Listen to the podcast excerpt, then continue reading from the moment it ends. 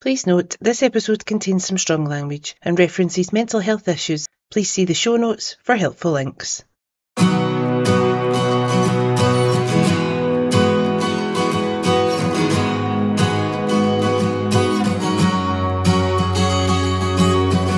Hi, I'm Lisa Kennedy, and you're listening to The Braw and the Brave. This podcast celebrates the creative and the courageous. I am fascinated by those who are talented, forward thinking, and inquisitive.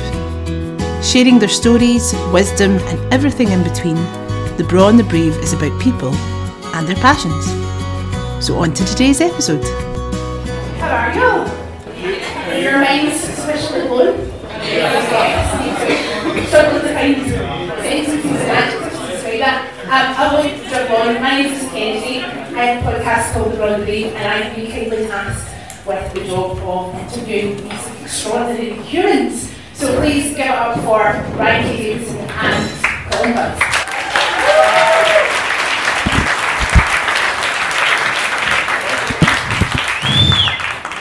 Hello.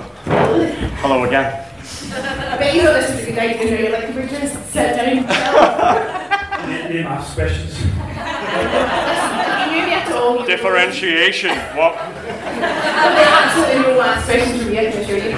Hey, just to give you a bit of background, I have interviewed both Ryan and Colin. Uh, we, we met here at Wild, where it was Wild Cabaret, uh, performing here. So uh, um, we have had this chat before, but I'm really interested, like a couple of years on, to, to hear um, in terms of the, the kind of scope of your journey so far, um, and obviously kind of COVID and stuff. So um, first of all, my first question would be, um, why magic?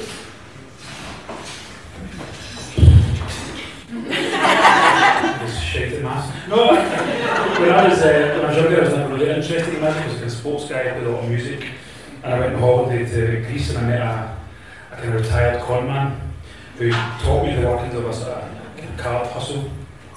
I was drunk and can remember it, and it was the next day I kind of met at the bar and trying to kind of work it out. And then I came home and I would show people and they would say, like, "Do you want anything else?" And I'd be like, "No." and then I started to kind of learn more because like a handful of cheap cards and kind of coins and muscles and just as, a, as an interest and it became like a real fascination and then it kind of crossed over into kind of learning, you know, cards, magic and the big things and so on. Kind of started doing wee bits and pieces kind of socially and then just kind of grew into getting kind of bookings and then yes, led me to here with you guys tonight, so so yeah, it's just, just been one of those kind of things that kind of grew organically and um, it became an absolute kind of passion and it then kind of transferred into doing public shows and we've had lots of success doing that as well. So yeah, it's been a good. What were you? Yeah, I, I didn't. I wasn't really into magic. I remember getting a magic set when I was younger for Christmas, and my cousin Karen, she learned all the tricks first and did them for the family. Classic Karen move there. Uh, and uh, I, yeah, and it just kind of put me off wanting to, to do it. But uh, I loved Sherlock Holmes, all true, as a kid. Uh, I was really into science, then psychology.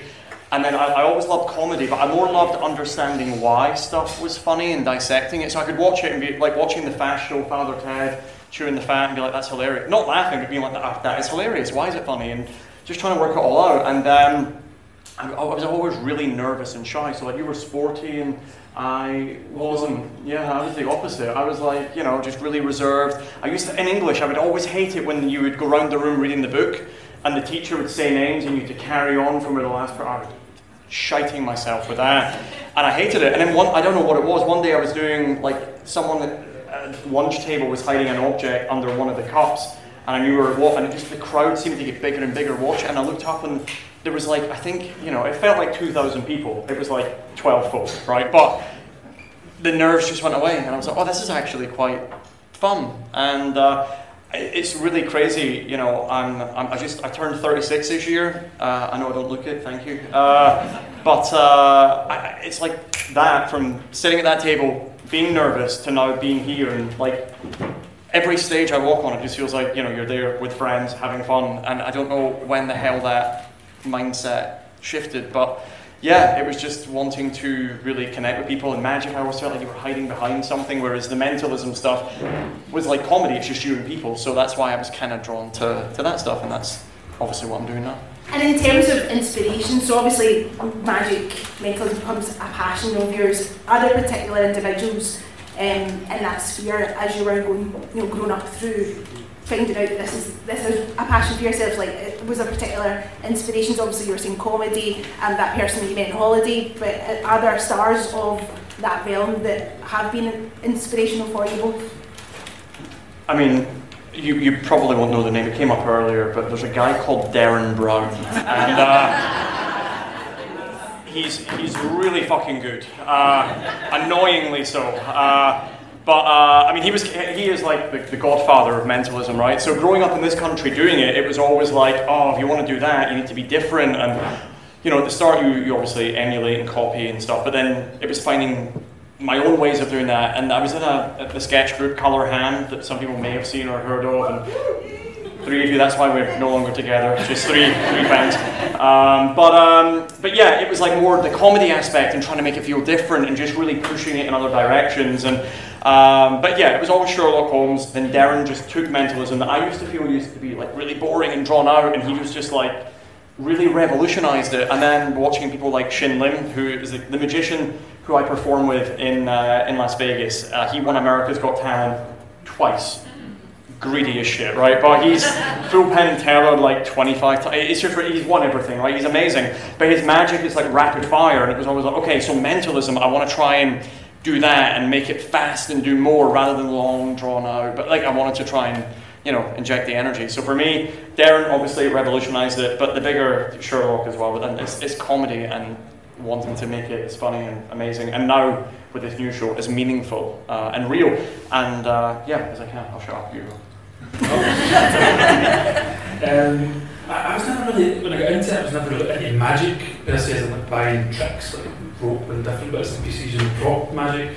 I was always into kind of sleight of hand and card stuff, and then I never really seen that be something you would develop and make into like a stage show or a, a show people would come and see because it's just cards. And then I seen a show where a, a magician called Ricky J, called Ricky J 52 Assistants was the name of the show, and it was a guy who'd done, you know, an hour and 20 minutes on stage doing card tricks and telling stories, and it was, it was incredible. And that made me think, well, you know, obviously one of the best that I love, but it made me think that you couldn't put together, uh, you know, just a pack of cards on stage and actually draw out an hour's long performance. And then there was two magicians that have been really inspirational. We done a show together in, in, in America called Derek DelGaudio and Helder Guimarães, and again it was a close-up card magic show that just became a massive, massive hit. Played in LA and played in um, uh, off Broadway in New York, the success of seeing that kind of style of magic we really appreciated.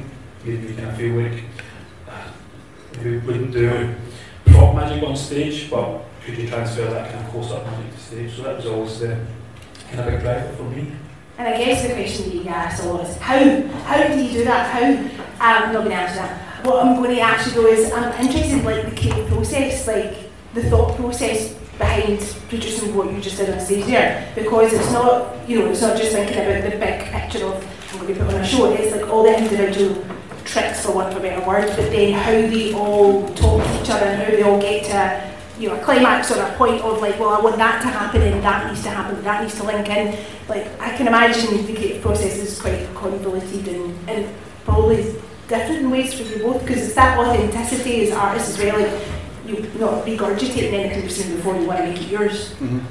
For me, it's, it's, maybe slightly different than most people where I come up with loads of ideas and just take loads of notes. I don't even think about how to do it. I just think what would be a cool concept, what would play well on a, depending on the kind of size of the room or the, the style of show. And people that have seen me before more kind of prominently is you know, 20 people in a room around a, a, table, really intimate, really kind of immersive. So it's trying to write and create material for that type of um, environment, which is which is great. There's loads of challenges in that as well because people are so close up and can scrutinise every kind of move. But I think it's like everything else. It's, it's you have the how you think it will work in theory, and you get out and you go, oh fuck, and you just kind of go back. And I, I think one of the things I've learned to call over the years of working with is that you know a, routine or an effect is never done, you're always improving it. And for me, you know, done a run of shows in Glasgow, a residency I had a couple of years ago, it was like 69 shows we'd done. and um, it was 60 shows. And uh, even after the last night, I was still kind of taking notes. And I think it's that creative process of being aware of how things are playing at the time and constantly kind of being back and reviewing what you're doing. You know, sometimes things happen in the moment and you go, why haven't I thought of that? You know, and it's just happens organically. And I think know, we're doing a work in progress just now. We've done this show twice. Material on stage tonight twice. You know, they're miles away from being, you know, the, the kind of finished article we would both want to see. So it's that's the exciting part for us, I think, is that process you go through to get to where you want to be. Yeah. Same. Uh, I yeah, I think when I'm creating like early on, it was like I wanted to do stuff that you know tricks that I come up with and stuff I loved. I'm like, okay, I just want to show off and be like. And now uh, every time I've done Edinburgh, I've tried to have a, a, an ending where you know if I want things to be happening like outside the room, and, and it just shows always feeling different, being different. And, and then I realised, like, I just still felt like looking during COVID, felt like looking back, every show was about me showing off, and I'm like, how, how can it mean something different? And then I realised, I'm, you know, so Ryan said this is the second time I've done this. The first time I did it, it was 80% different material and tricks. So then I tonight is really the first time I've done loads of this. And you know, you said about taking notes and stuff, and uh, I I go away from every show, even if it's stuff I've done a hundred times, trying to improve it. But like even tonight, so you guys, I don't want to walk out on stage and go, by the way, everything I'm doing tonight is the first time ever, because then you guys go, this, what is this shit we're gonna, you know, I wanna, I wanna give it a chance. But everything you saw tonight, more or less, was either rewritten from last time or brand new. So like. I'll go away from tonight and be like, right, I have loads of work to do on this and that and that, and because I just, I know what I want it to be, and i and I can feel when it's there, when it's not there. And this show, I really, really wanted to turn the tables and be like, listen, I always reveal other people's secrets, but I want to tell you that during COVID, you know, even though from the outside on social media we make things look shiny and fun all the time, actually, you know, I went through this really fucking horrible shit that I used to, because I worked at a company called Tree of Knowledge for years, which is a motivation training uh, organization in Scotland. And we looked at stress, but I'd never felt stress, and I would talk to people about it, always thinking, oh yeah, but like, how bad is it really? Because I never really understood it, and then I went through it, and it was fucking horrendous. Like, I, like, everything I said was true, and yeah, I, I really never want anyone else to go through that. So like, I, I kind of feel like you've got this platform where you can be, if people want to come out for a night and just be entertained, I want to try and tick that box, you know, a million times. But also if in that hour together, I can give something else that positively impacts someone or directly or someone to then help a friend or a family like I, i'm like fuck having gone through that it's really now close to my heart and i want to share that and try my best to you know put that out into the world and, and use my platform more efficiently and effectively like i used to want to try and be I think as a kid, you, you, know, you want to try and be famous doing this stuff. And now I realize I want to try and be respected doing this stuff. And I think that comes from like the impact and being able to share it positively. I love that.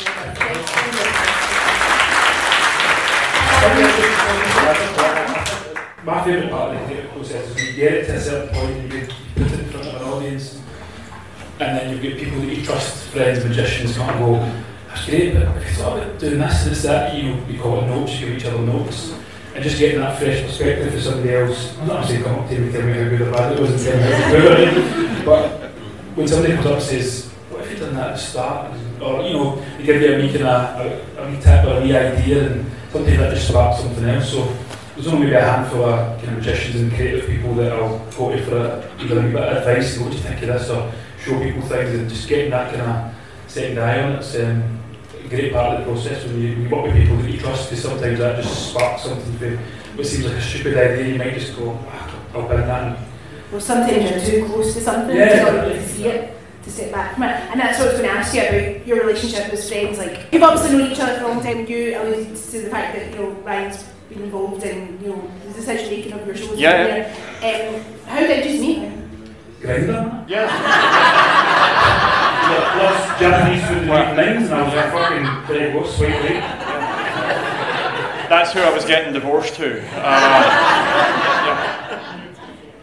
yeah. I don't know how we met. I mean, I think, oh no, I, I remember because it's fucking it's hilarious because Wild Cabaret opened and they hired a magician, and I was like, oh, what's this new venue in Glasgow? And who's this magician that I've never heard of? And you know, these artsy photos of you lying on like a train track and stuff, and I was like, this actually, it looks fucking cool shit. I've got competition. Uh, and I, never, and I didn't get a chance to see you, but then, uh, but then you moved on because you had your other resident, and they brought me in as your replacement. And, I was, and they would, everyone would go, "Oh, Ryan would do this, and Ryan would do that," and I was like, "Fuck Ryan." Uh, and then, and then uh, I don't remember where we met up. I But think we, we kind of connected online, and then you came to see one of the shows that I done. Um, it's, we kind of basically done no theatre, but we talked to an independent artists, so we hired this. You know, some of team hired this space. and basically built a theatre, a show called The Honest Deception, and we built this kind of mini theatre in Glasgow. And um, it sold out really quick, and Colin came along with a couple of friends, and um, some of your kind of creative team you're working with at the time. And um, I tried to change something in the show, thinking, fuck, the magicians in it, I'll change something, see if I can fool them, because they might know how it's done. And I made an asset, and that kind of impacted the next time, which impacted the next time. And afterwards, you were like, fucking thoughts, you never know. And, yeah, and then, yeah, I think once we started kind of meet up in the gear and get a bit of dinner and coffee, and I think once we started chatting about that kind of creative process and stuff, we realised, well, kind of the way we approach it was probably pretty similar, and our ethics around er how er we think magic should be performed, and uh, the, the kind of ethos of trying to be original and no written material from people. And yeah, I think we just kind of had it off right away, and we worked quite a bit. Yeah, I mean, ev- like when someone had the photo of Derren Brown, and like we see Ryan's in the photo with Derren, like every like we we've hung out with so many good. Dan's in the photo with me. Okay, yeah, yeah. Sorry, my bad. Yeah. Uh, but like every every major thing I've been lucky enough to do, like in this country, you've been there. Like the Royal Variety, Ryan. Remember because Prince William and Kate came to meet us at the end, and they walked right past you and kind of looked at you as if to go, "Are you our escort, or what are you?" Uh? And the way I told the story was like, I, I could have stabbed him. Not, not he could have said hello or shook his hand. I could have fucking slapped him. That's uh, that's. We were on the steps and we were in, we were in the backstage bit and the, Prince William and Kate were coming up to the stage to, to go and, and I knew that was going to happen. I thought, I'm going to just hang about and say, you don't have to be here, please move on, please move on. I thought, well, I'm just going to look like I need to fucking be here. I'm just going to look quite important. And they just let me you away, no security or anything. And I thought, they basically class region in there. I was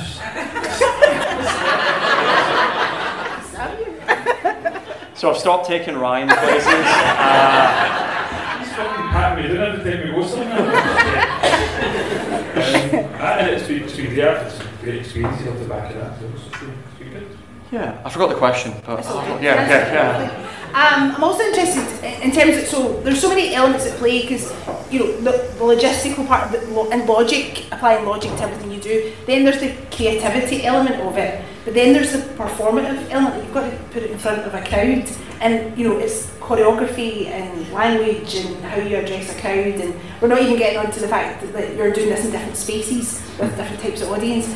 How do how do you make a show or even like one trick work in a variety of spaces? Yeah, I mean, like tonight, and I mean this. I, I, listen, the fact that you come and watch this and give not just th- thank you for buying ticket, but like the give, giving of your time to be here, that is like the most valuable thing you have.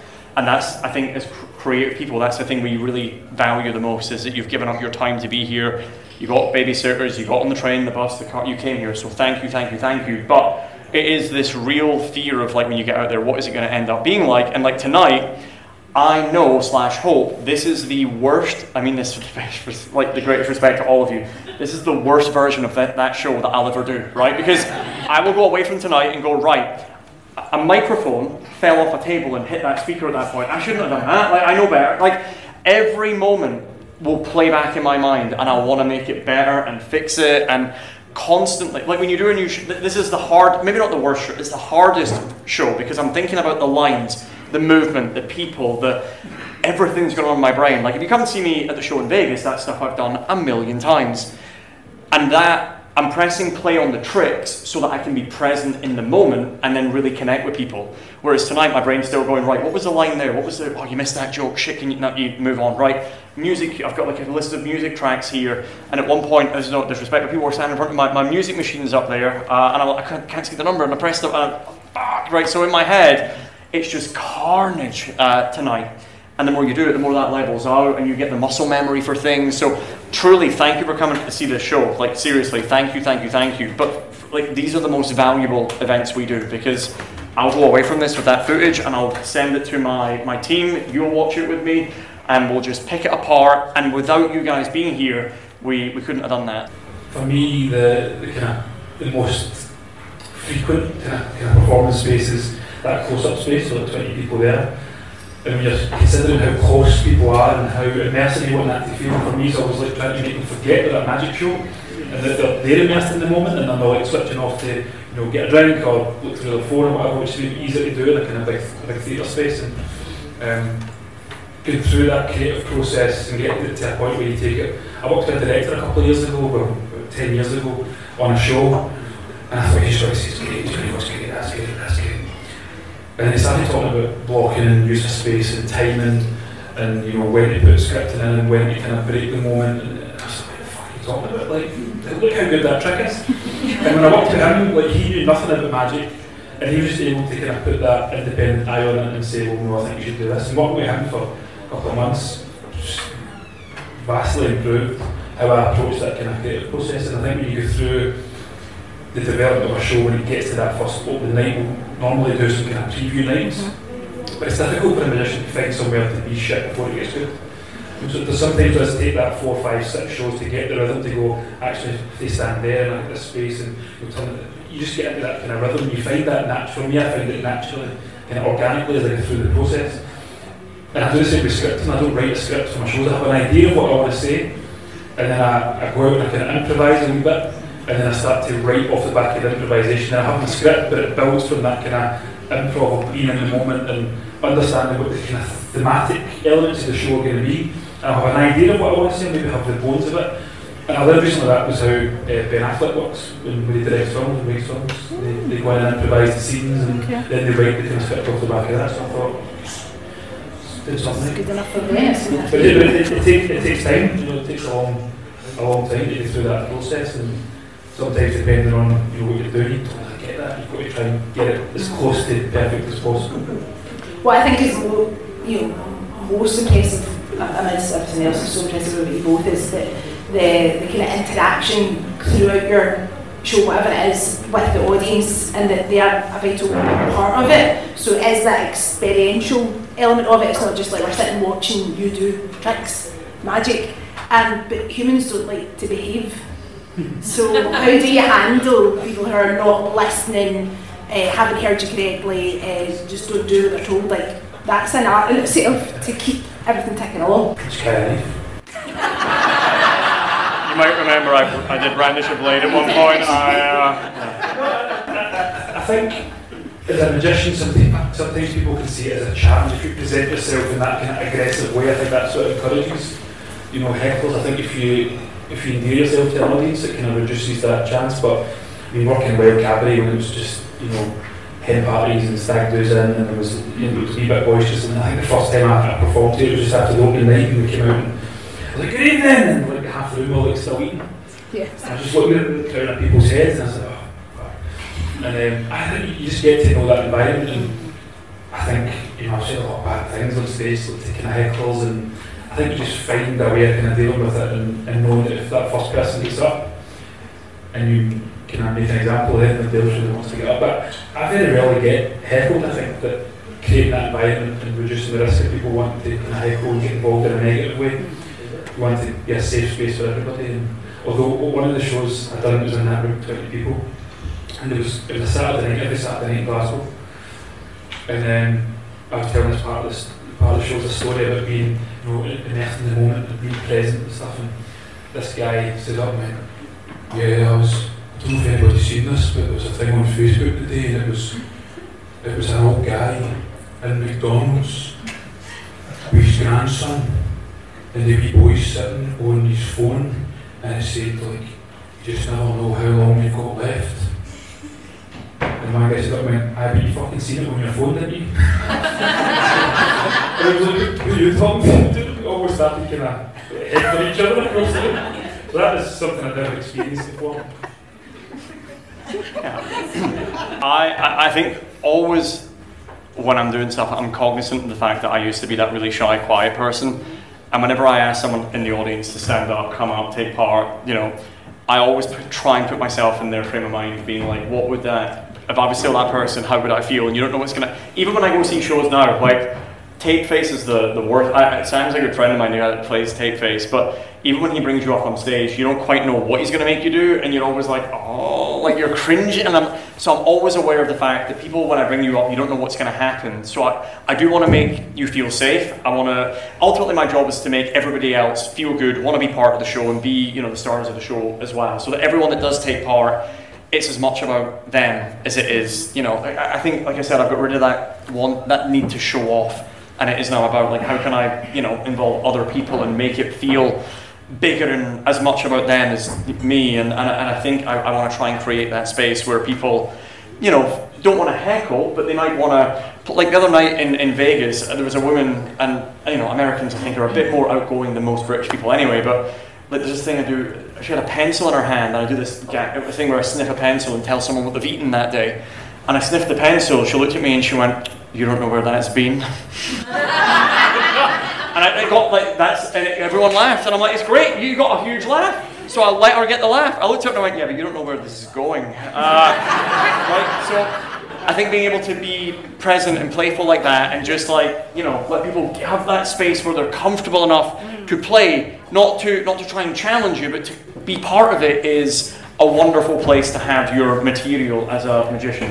Sometimes audience members do things and you go, oh, I wish you could just do that every night. there was one of the shows I done, there was like a scroll, the end there was like a scroll that predicted the show, and there was one bit where I made a mistake, and then the next bit on the scroll says, oh, fucked it, and it was a callback. And somebody shouted it one night, and then when I rolled it out, it said, fucked it, and everybody like, no way. how do you put that in every night, other than, you know, asking somebody to sit there and just shout at that point? So sometimes you get there and you kind of go moments for your audience, and it's a heckle, but it's a really good heckle, and you want to try and incorporate it, I'm sure. In terms of what we saw tonight, can you remember the original seed of an idea of how this grew into what, what we just witnessed? That's a hard one. Um, so, sometimes I, will just write down, I'll be driving and I'm just like, hey Siri, take a note. you know, and I'm just nonsense in the world and then it's not until I'm getting back through and I scroll through stuff and I go, what was I talking about? What, was that? and then you get one idea, and I always like kind of hashtag my notes when I put them into my Apple Notes. So then when I'm thinking of something, I'll just search the hashtag, sometimes then piecing two or three things together that seems like nonsense, but then you start to get something that you can kind of build on. So I think for me tonight, it was just about the structure and trying to get the mechanics right. Mm. So even I've done the same, the same act the last time we were here, the mechanics behind everything was different, so it looked the same, but it was a completely different way of achieving the kind of goals. So it's kind of playing about those things. But I think the seed for that sometimes is just a stupid. Sometimes you watch a film, you see something in a film, or you, you see a bit of art, so just something random that kind of sparks a, an idea. For me, it's always like the visual aspect of how's it going to look, mm-hmm. and then as you progress that, it becomes how are people going to feel when they when they see it. Uh, how's it going to be? You know, how's it going to be engaging? Is it the scripting? Is it the timing? Is it the kind of connection with somebody? Is it making it a tactile thing, or is it about touch? I feel so. It's just playing around with all these things. And sometimes you think something's really going to work, and then you go on stage and you go, no. And sometimes it's the audience. You do the same thing, exactly the same, word for word, two different audiences, different venues, different days of the week, completely different. So again, it's just that thing of even though you do something, you have that seed that maybe goes into a flower, and then it probably dies for a couple of years and then another idea comes, another seed comes, and you go, actually, that's the same as that, and it, it kind of goes again. So, what's a great analogy, hey, sorry, take it on.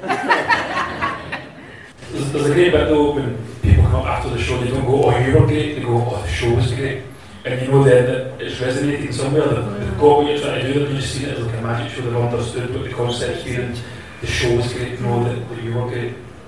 In terms of um, highlights thus far, and they might not be the ones that we expect you to see, but for both of you individually, in terms of career highlights, on stage, off stage, when you're working on something, when it's on a stage in front of an audience, what would you say have been the most memorable or impactful highlights for you both? Other than tonight. Um, I've never had any aspirations to be on telly and be famous. I've been asked to do TV shows and stuff like that. I've just never ever seen myself good down that road, it's never been that kind of thing. My thing's always to create like a unique show in a unique environment that people come and again they, they're there for the show, not because it's me, they, they come in and have a really good experience and of lose themselves for an hour and a half. And tried to set up a residency in Glasgow many, many moons ago and it kept kind of falling by the wayside and eventually this opportunity came up in the Grand Central Hotel and we thought, let's just go for it and we, we launched it and announced the dates for a full year and then my dad phoned me he's like, all right then, can't do one for a full year, but if only sell tickets for a couple nights that. I was like, oh, oh shit, I never really thought of that.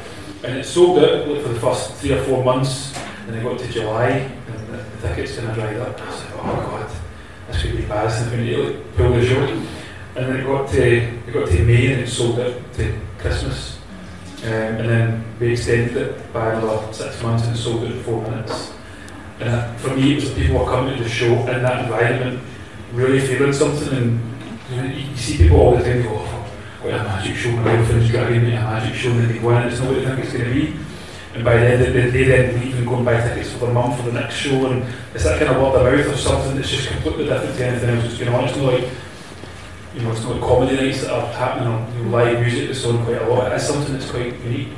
And I think when that kind of took off, I just had an immense kind of sense of pride that it was a stupid idea, you know, to everybody else, but to me it was that one thing that kind of justified all the tens of thousands of hours of practice and, and take decisions, not to take opportunities to go and do TV stuff and whatever else and focus on that. And when it paid off, you know, it was, ah, that's definitely my kind of proudest thing and favourite thing I've ever done. It was awesome.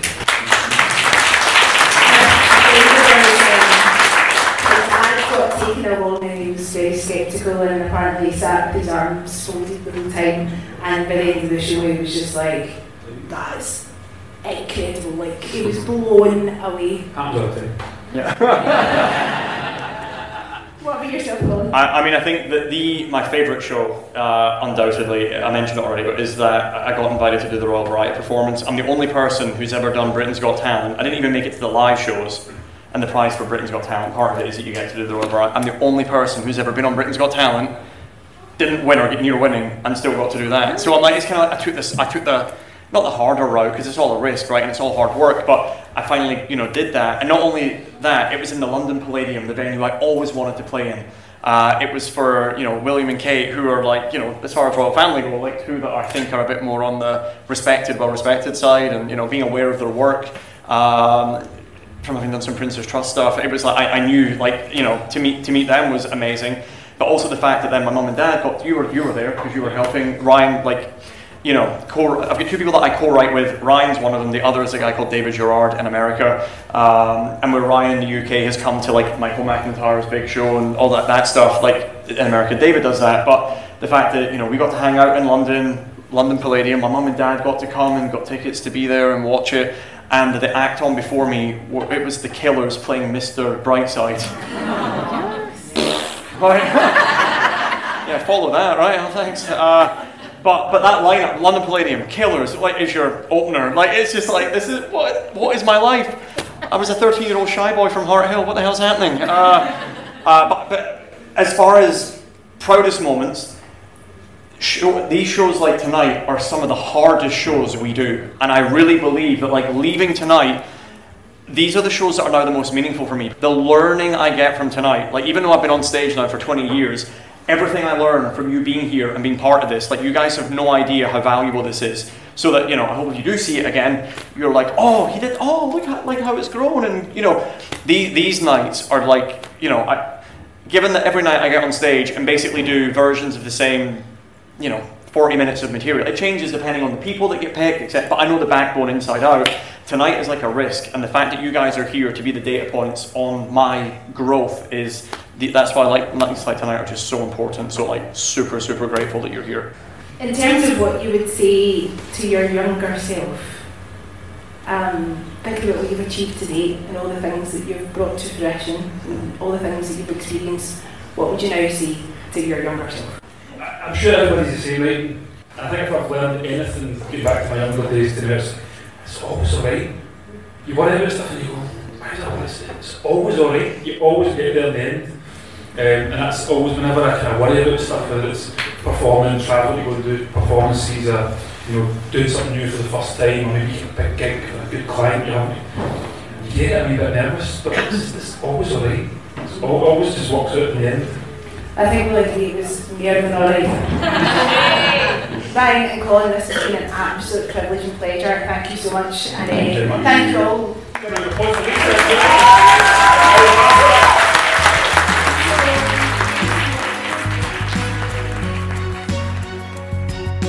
Hope you enjoyed today's episode of The Braw and the Brave, a podcast about people and their passions. Join us next time for more insight and inspiration from my wonderful guests. Bye for now.